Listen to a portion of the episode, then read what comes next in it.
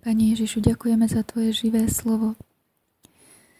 Petr se postavil spolu s jedenáctí, pozvedl svůj hlas a přímo k ním promluvil. Muži judští a všichni obyvatele Jeruzaléma, toto ať je vám známo, vyslechněte pozorně má slova. Tito lidé nejsou opilí, jak se domníváte. Vždyť je 9 hodin ráno. Ale toto je to, co je řečeno skrze proroka Joela. I stane se v posledních dnech, pravý Bůh, že vylejí ze svého ducha na každé tělo. Vaši synové a vaše dcery budou prorokovat, vaši mladíci budou výdat vidění a vaši starci budou mývat sny.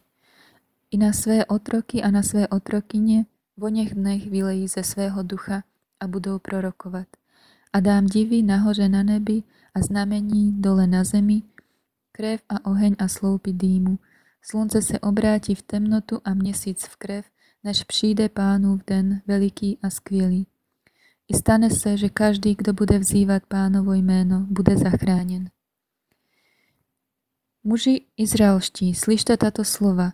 Ježíše Nazareckého, muže dosvědčeného vám od Boha mocnými činy, divy a znameními, které Bůh uprostřed vás skrze něho učinil, jak sami víte, tohoto muže, vydaného podle ustanoveného úradku a předzvědění Božího, jste skrze ruce bezbožníků přibili na kříž a odstranili. Ale Bůh ho vzkřísil, zprostiv ho bolestí smrti, protože nebylo možné, aby byl od ní držen. Neboť David o něm říká, viděl jsem pána stále před sebou, neboť je po mé pravici, abych nezakolísal. Proto se mé srdce zaradovalo a můj jazyk se rozjásal, nad to i mé tělo bude přebývat v naději, neboť nezanecháš mou duši v podsvětí, aniž dáš svému svatému uvidět zkázu. Oznámil se mi cesty života, naplníš mé, mě radostí před svou tváří. Muži bratři, o patriarchovi Davidovi vám mohu směle říci, že zemřel, aby byl pohřben a jeho hrob je mezi námi až do dnešního dne. Byl to prorok a věděl, že se mu Bůh přísahou zavázal, že na jeho trůn posadí potomka z jeho beder. Viděl do budoucnosti a promluvil o Kristově z mrtvých stání, když řekl, že jeho duše nebyla zanechána v podsvětí a jeho tělo nevidělo zkázu. Tohoto Ježíše Bůh skřísil a my všichni jsme toho svědky. Když byl tedy vyvýšen pravicí Boží a přijal od Otce zaslíbeného Ducha Svatého, vylil to, co vy nyní vidíte a slyšíte.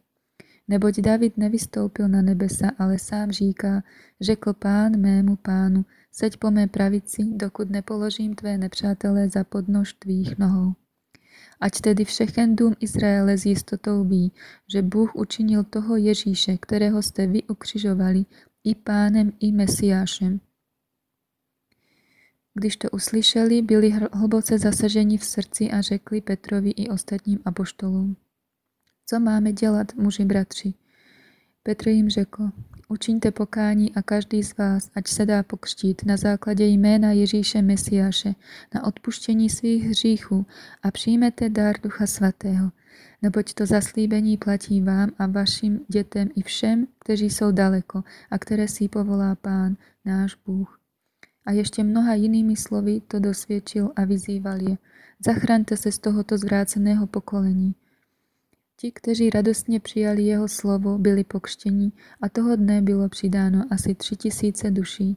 Vytrvalé zůstávali v učení apoštolů a ve společenství, v lámaní chleba a modlitbách. Každé duše se zmocňoval strach, skrze apoštoly se v Jeruzalémě dálo mnoho divů a znamení a na všech byl veliký strach.